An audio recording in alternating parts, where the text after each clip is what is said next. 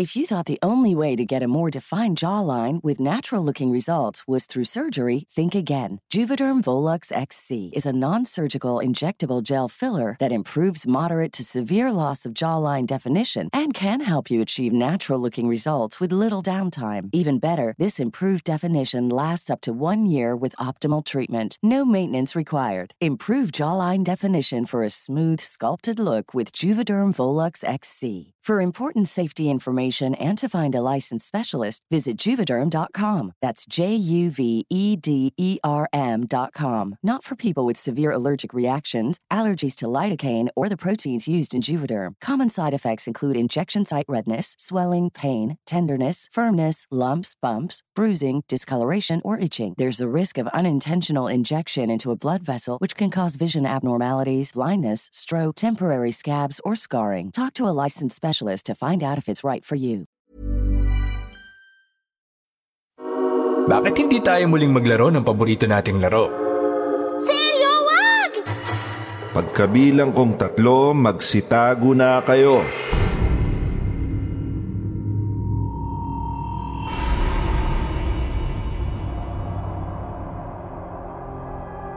Sa mga kakwentong takipsilim naming mahilig makinig sa mga narrations, huwag niyo pong kalimutan ha, bumisita kayo sa isa pa naming channel na Sityo Bangungot.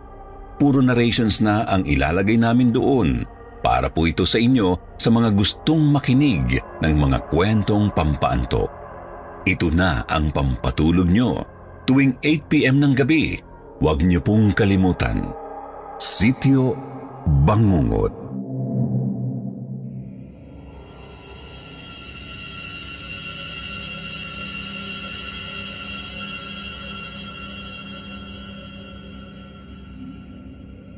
Sa mundong puspos ng kababalagan, hindi maiwasang mag-isip ng mga katatakutan.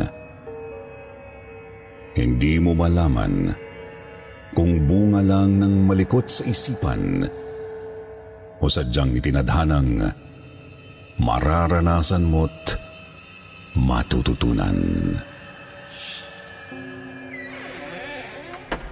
Magandang gabi sa inyong lahat. Ito po si Jupiter.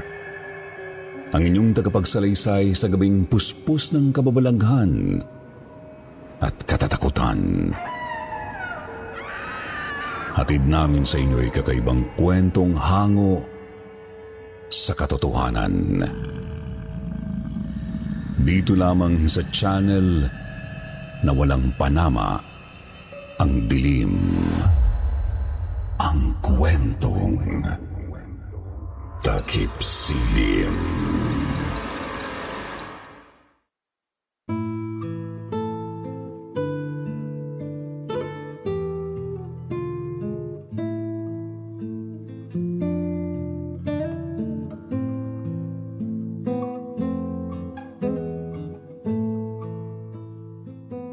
Buenas tardes a todos. Ang kwento natin ngayong gabi ay tungkol sa tatlong matalik na magkababata at magkakaibigan. Ito ang kwento nila Fernando, Clara at Sergio.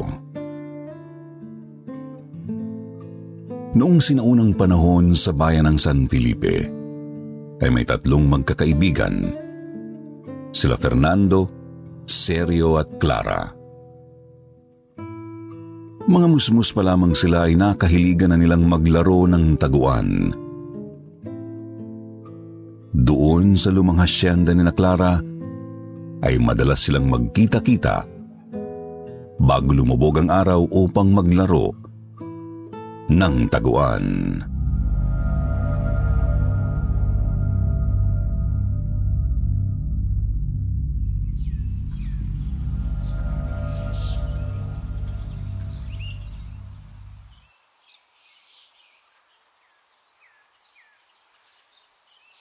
Pagbilang kong tatlo, magsitago na kayo.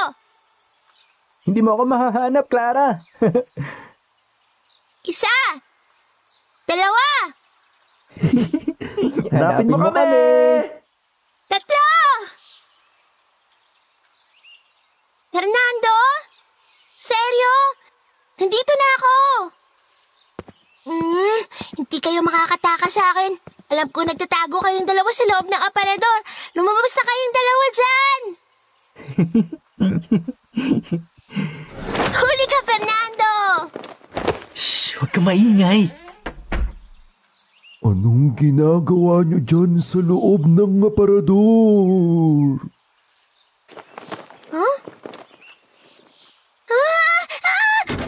Oh, Clara! Seryo? Taya ka! O bakit ako ang taya? Kitang-kita ko na magkasama kayo ni Fernando. Siya ang una mong nakita, Clara. Siya ang taya.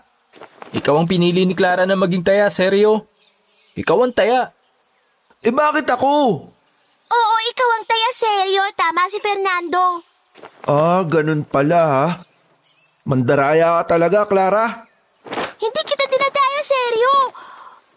Ako'y isang tapat na babae. Nasa na ba yung lampara dito? Lampara? Bakit? Ano naman gagawin mo, seryo? Huwag mo sabihin, Susunugin ko kayong dalawa. Jesus Mariosep seryo. Hindi magandang biro yan. Bitiwan mo yan lapara, baka tumapon ng kerosene. ang pikon talo palagi, kaibigan. Pinagtatawanan niyo ako ha. Sandali. Seryo, wag!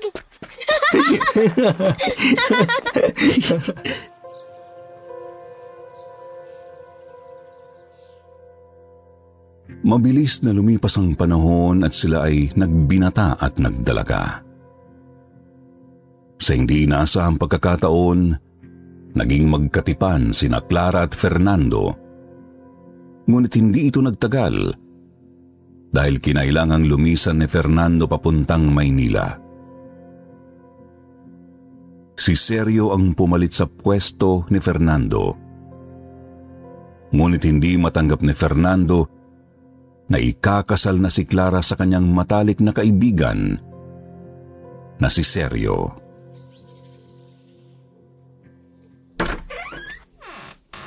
Clara, Fernando, anong ginagawa mo dito? Clara, pakiusap. Huwag mo na ituloy yung pagpapakasal mo kay seryo. Alam ko nga kung tunay mong iniibig. Lumisan na tayo dito bago pa mahuli ang lahat. Fernando, bakit ngayon pa? Matagal kitang hinintay. Hindi ko na ito matatalikuran.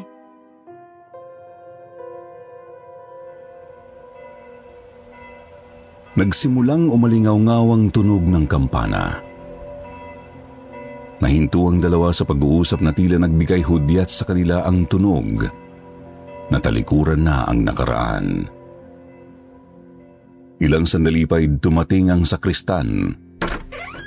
Lumapit ang batang nakaputi kay Clara at bumulong.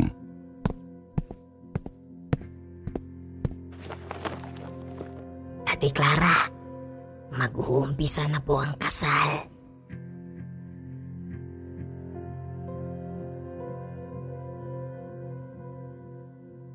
Inayos ni Clara ang kanyang puting trahe de boda. Pinunasan ng luha at saka ito umalis papunta sa loob ng simbahan.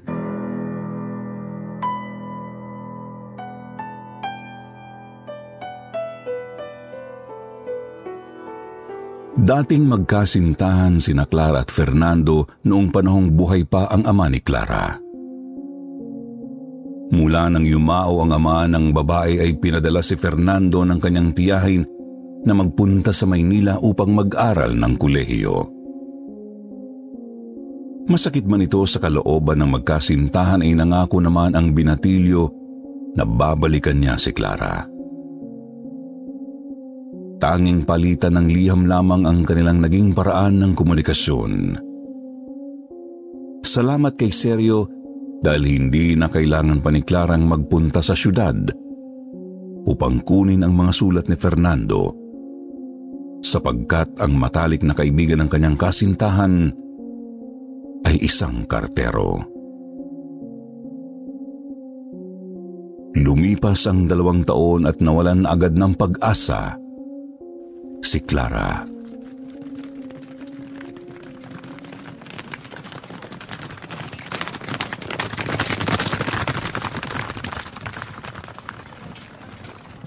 Wala pa bang sulat na dumating mula kay Fernando, seryo? Ikinalulungkot ko, Clara.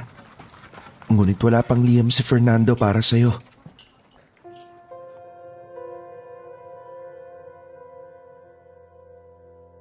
Palaging ito ang tanong ng dalaga habang nakadungaw sa bintana sa paghihintay kay Seryo. Ngunit iling lamang palagi ang pahiwatig ni Seryo na nangangahulugang walang liham na dumating. Palagi siyang lumalapit kay Clara upang pagaanin ang loob ng babae dahil alam niyang nalulungkot ito na siyang nagmumula sa namumugtong mga mata ng babae.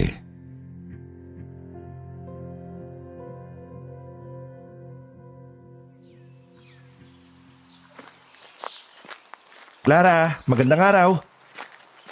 Naisa na kitang yayain sa batis. Seryo, masama ang pakiramdam ko. Hindi ko kayang lumabas ng bahay. Ngunit lalo ka lamang dadapuan ng karamdaman kung ikay palagi magkukulong dito sa inyong kasa. Nais kong makapiling muli si Fernando. Seryo, Wala na tayong balita ukol sa kanya.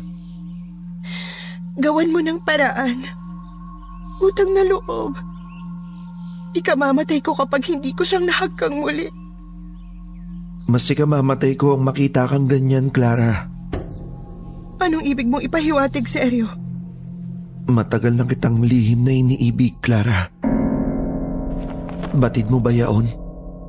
Ngunit seryo, batid mo si Fernandong kasintahan ko. Paano mo yan nagawa sa iyong matalik na kaibigan? Kung isang paglapastangan sa kaibigan ng ibigin ka, hahamakin ko ang lahat mapaibig lamang kita. Kasalanan ang umibig sa katipan ng iyong kaibigan. Ito sana iyong tanggapin at pakapaniwalaan. Hindi ko may bibigay ang puso ko sa iba. Habang alam kong buhay ang aking nobyo na nasa Maynila.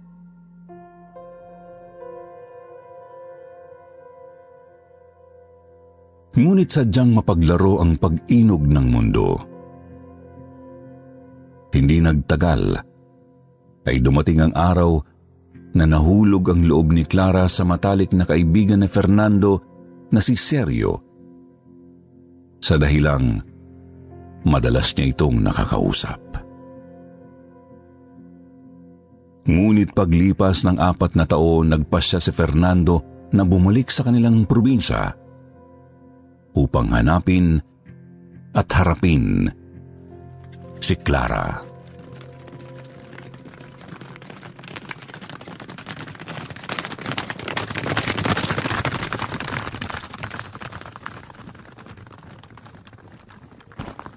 Seryo, kaibigan. ¿Cómo estás, mi amigo? Fernando, kailan ka pa bumalik dito sa ating probinsya? Kahapon lamang. Matagal kang nawala, amigo. Malamang ay nag-asawa ka na sa Maynila. No, no, no. Nandito sa probinsya ang aking nobya. Batid mo yan. Mabuti at naparito ka sa aming kasa. Ah, nais kong ipakilala sa iyo ang aking magiging asawa. Haba, haba. Ikakasal ka na, kaibigan? Si. At nais kitang kunin na abay sa aming kasal. Maaari ba naman akong tumanggi? Siyempre hindi. Sino ang mapalad mong magiging esposa? Sandali lamang, amigo. Mahal ko! Narito na si Fernando! Sino? Clara? Fernando? Ikaw ang mapapangasawa ni... Seryo? Si Clara. At wala nang iba pa.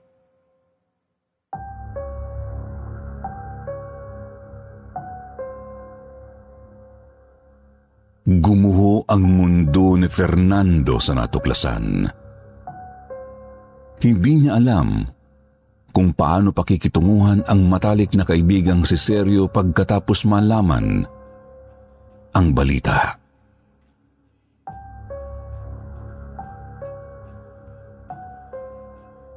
Isang gabi.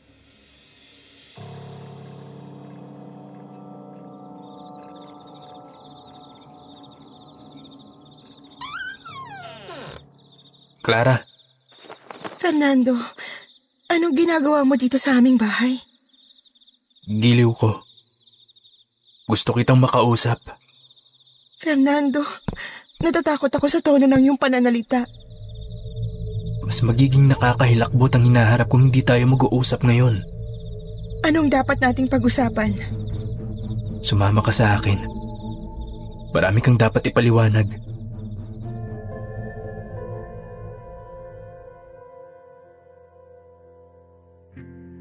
Pagdating ng araw ng kasal ay masayang nairaos ang selebrasyon at ginanap ang handaan sa bahay ng asindero na pinagtatrabahuan ng pamilya ni Sergio. Lahat ay masaya at mukhang tanggap na ng dating magkasintahan na talikuran na ang nakalipas. Alas 11 ng gabi ay natapos ang inuman ng magkakaibigan at ang bawat isa ay may tama na ng alak.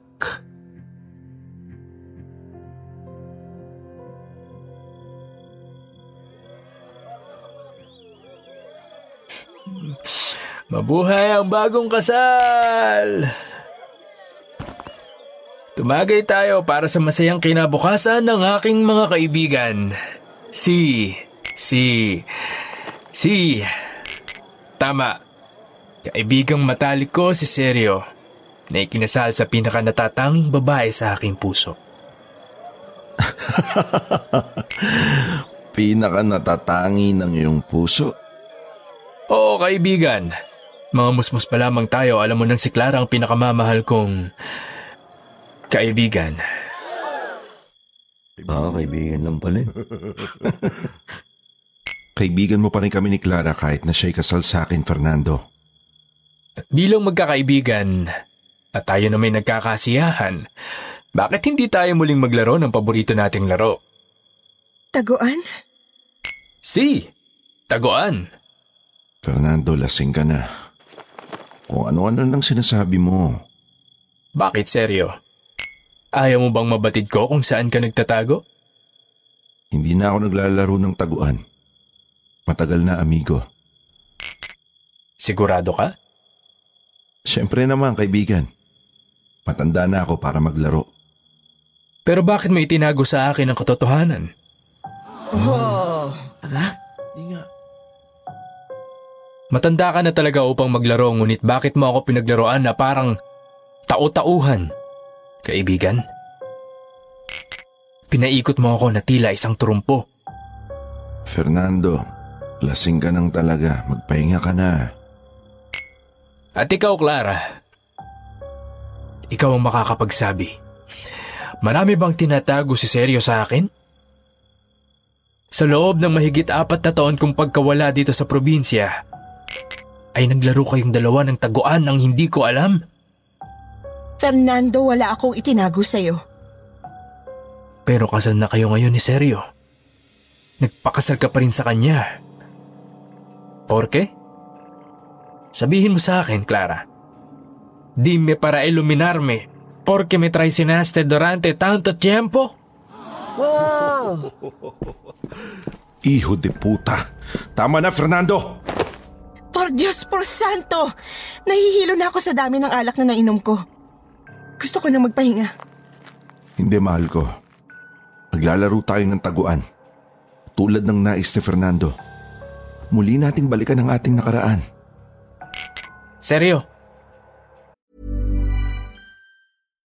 If you're looking for plump lips that last, you need to know about Juvederm lip fillers. With Juvederm Volbella XC and Juvederm Ultra XC, your lip look, whether it's subtle or bold, can last up to one full year with optimal treatment and no additional maintenance. Find a licensed specialist and see if it's right for you at juvederm.com today. That's J U V E D E R M.com. Add fullness to lips in adults over 21 with Juvederm Volbella XC or Juvederm Ultra XC. Do not use if you have severe allergies or a history of severe allergic reactions, or if you're allergic to lidocaine or the proteins used in Juvederm. Tell your doctor if you have a history of scarring or taking medicines that decrease the body's immune response or that can prolong bleeding. Common side effects include injection site redness, swelling, pain, tenderness, firmness, lumps, bumps, bruising, discoloration, or itching. As with all fillers, there's a rare risk of unintentional injection into a blood vessel, which can cause vision abnormalities, blindness, stroke, temporary scabs, or scarring. For full important safety information, visit juvederm.com. Ikaw ang taya.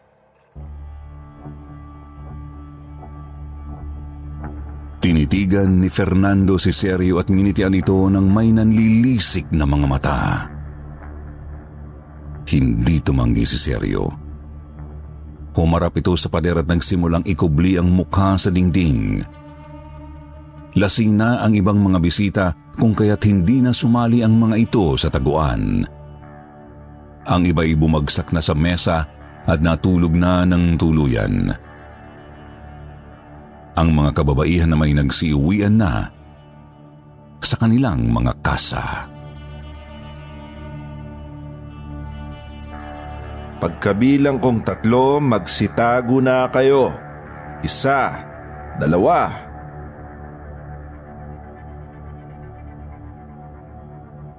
Patay lahat ng ilaw. Madilim at may kalamigan ng hangin. Pagkatapos niya magbilang ay dahan-dahan siyang naglakad. Wala siyang marinig kundi kaluskus lamang ng mga halaman. Hindi niya makita sina Fernando at Clara. Kahit saang lugar siya maghanap, wala doon ang dating magkasintahan. Binuksan ni Sergio ang ilaw. Hinalugog ang bawat sulok ng bahay, ngunit hindi pa rin makita ang dalawa.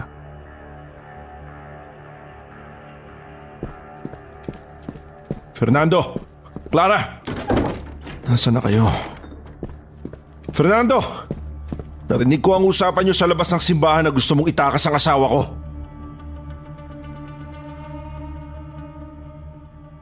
Ilang minuto pa ang lumipas ay hindi pa rin nagpakita ang dalawa. Halo-halong pag-aalala, takot at selos ang sabay-sabay na dumurog sa puso ni Sergio.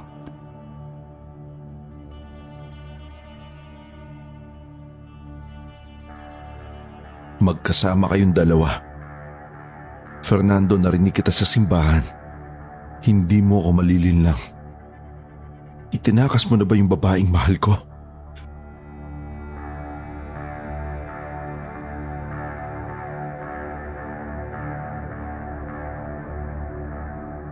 Ilang oras na ang lumipas ngunit hindi pa rin tapos ang taguan.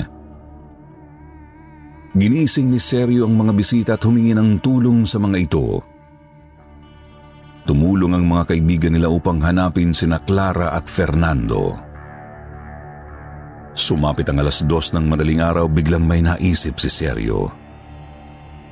Kinuha niya ang lumang lampara na may laman na kerosin at sumigaw ng malakas sa harapan ng bahay.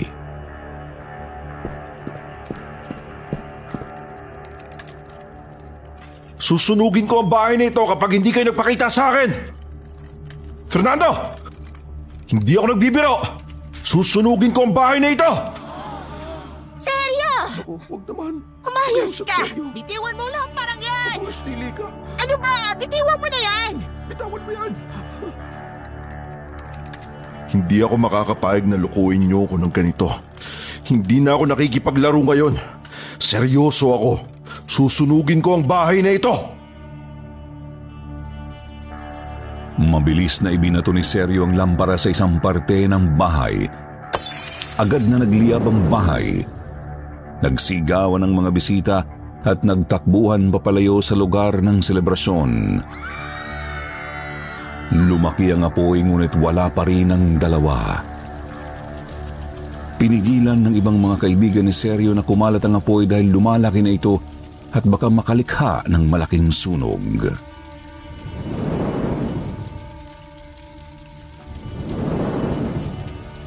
Clara! Aking Clara! Fernando, ibalik mo yung mahal ko! Fernando! Traidor ka!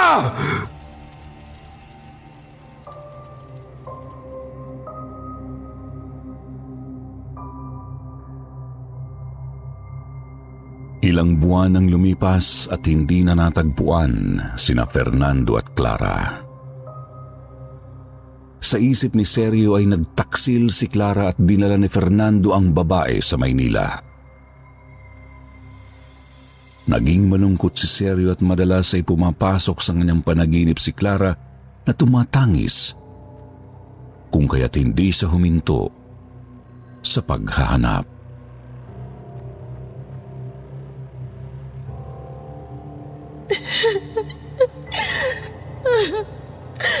Bakit mo ko pinabayaan? Nagdurugo ang puso ko, seryo, dahil sa ginawa mo. Habang buhay mo itong dadalhin, ang sama ng loob at pananagoy ko. Clara, Clara, Clara, mahal ko, patawarin mo ako.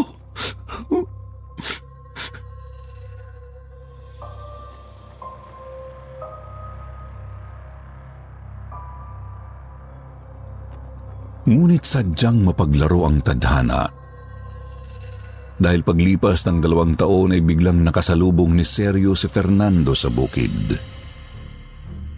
Mabilis na lumapit si Sergio at sinuntok niya ang pisngi ng matalig na kaibigan niyang taksil. Nabigla si Fernando at gumanti ito kay Sergio. Nagdilim ang kanyang paningin at nangibabaw ang matinding galit. Ilabas mo si Clara! Hindi ko kasama si Clara. Nananahimik ako, seryo. Narinig kita sa simbahan ng araw na yon. May plano kang itakas ang asawa ko. Nasaan si Clara? Ibalik mo sa sakin! Muling sinuntok sa mukha ni Sergio si Fernando. Humagis ito sa damuhan. Napahiga sa putikan at nahirapang tumayo agad. Nagsasabi ako ng totoo, seryo. Hindi ko kasama si Clara. Hinahanap ko rin siya nung gabi ng kasal. Sinungaling! Sa bilis ng pangyayari ay binagsak ng galit na galit na si Sergio ang malaki at mabigat na bato sa mukha ni Fernando.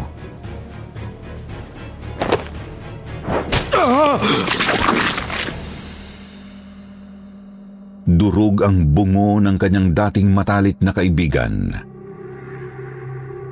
Napaupo si Sergio at nabigla. Binalot siya ng lamig sa katawan ng mahimasmasan siya sa kanyang nagawa. Muli niyang narinig ang huling sambit ni Fernando na hindi niya kasama si Clara.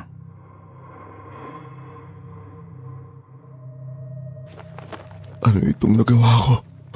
Pinaslang ko ang aking matalik na kaibigan. Seryo? Seryo? Kabag ang ganawa ng langit sa ginawa mo.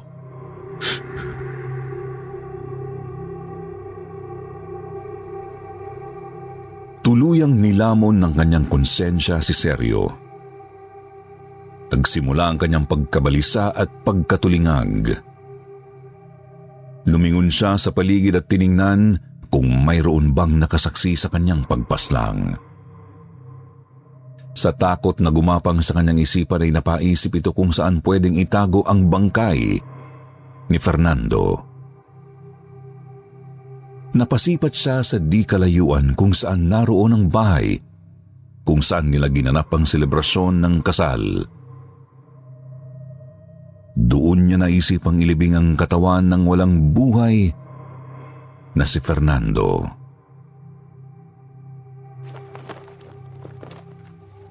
Tama. Tama. Doon ko itatago ang bangkay ni Fernando.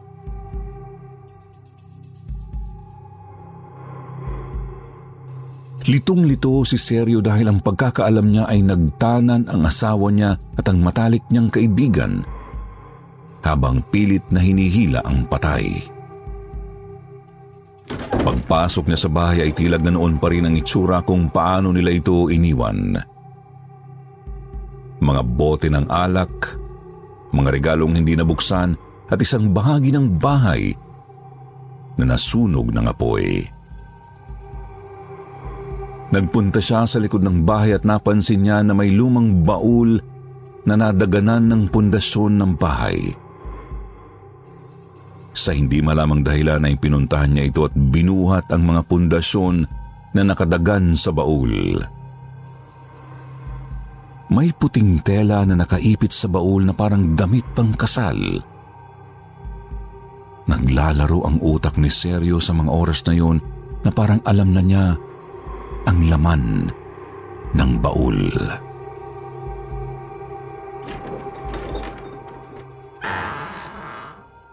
Diyos ko. Clara.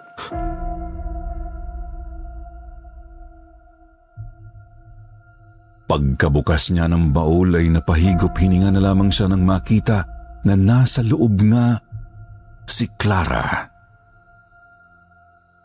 Isa na lamang itong kalansay. Ang loob ng baul ay may mga marka ng kalmot gawa ng mga kuko ni Clara sa mga oras na nagpupumiglas siya dahil nahihirapan siyang huminga dala ng makapal na usok. Nagtago pala si Clara sa loob ng baul. Nakatulog siya dahil sa kanyang kalasingan at nagising na lamang sa sobrang init ng apoy.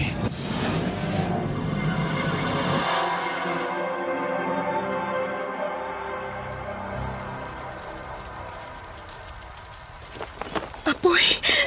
Mainit na apoy! Nasusunog ang bahay!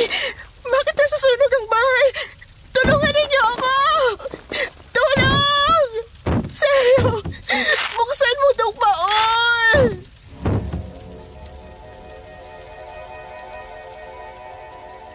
Pinilit niyang lumabas ng baul ngunit nadaganan ito ng poste ng bahay dahil sa sunog na kagagawan ni Seryo. Konti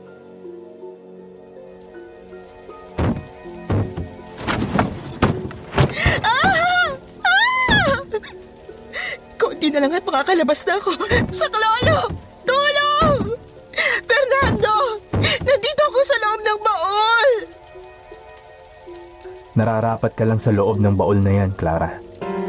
Fernando, tulong! Pagkatapos mo akong lokohin, Hindi kita pinagtaksilan! kaya ka nagpakasal sa kanya. Sinungaling ka, Clara. Nagsisinungaling. Matagal akong sumulat sa'yo. Ngunit hindi ka tumutugon. Utang na loob, Fernando. Tulungan mo na ako makalabas dito sa baon. Akala ko ba itatakas mo ko ngayong gabi? Yun ang akala mo. Plinano ko ang lahat ng to. Malaki na ang sunog. Ayoko. Mamatay? Takot kang mamatay, Clara? Pwes, heto ang inihintay mong katapusan mo. Taksil kang babae.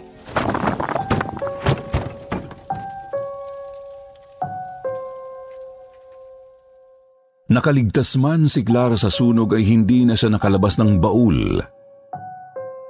Dahil sa mga posteng pundasyon na inilaglag ni Fernando sa ibabaw ng baul. Dahil sa bigat ng mga posteng bato ay hindi na nagawa pang iangat ni Clara ang takip ng baul. Nilisan siya ni Fernando na nakakulong sa loob ng baul. Nagtatakbo ito pa uwi sa kanilang tahanan mabilis na naging pake at agad na bumalik sa Maynila. Ang katotohanan ito ang hindi na nalaman pa ni Sergio dahil sa ginawa niyang pagpaslang kay Fernando. Ang katotohanan na walang nakakaalam, kundi ang dating magkatipan.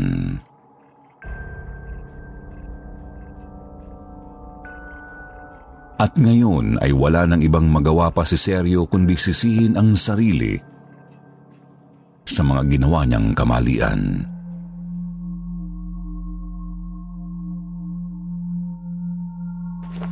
Clara, Ano nangyari sa iyo, mahal ko?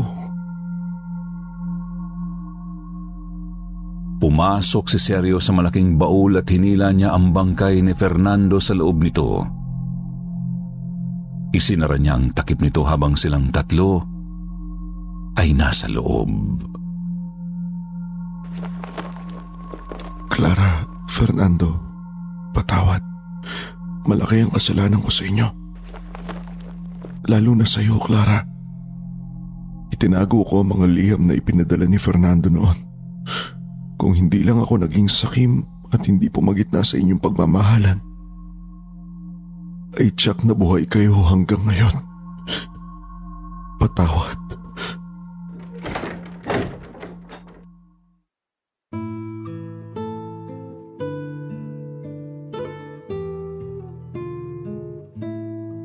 Ipinikit ni Sergio ang kanyang mga mata bago niyakap ang bangkay ni Fernando na nakadagan sa kanya. Maya-maya pa ay nakaramdam siya ng pagkahilo. Hanggang sa tuluyan na siyang hindi makahinga. Paglipas ng tatlong araw, namatay si Sergio sa loob ng baul kapiling ang kanyang mga kababatang sina Fernando at Clara. Hindi na natagpuan pa ng mga kaibigan at kamag-anakan nila ang tatlo.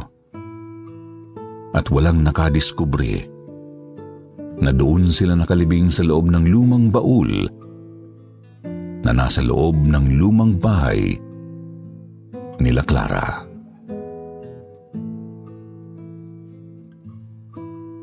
At dito nagwawakas ang kwento ng pag-iibigan, pagtutunggali at pagkakaibigan nila Clara, Sergio at Fernando.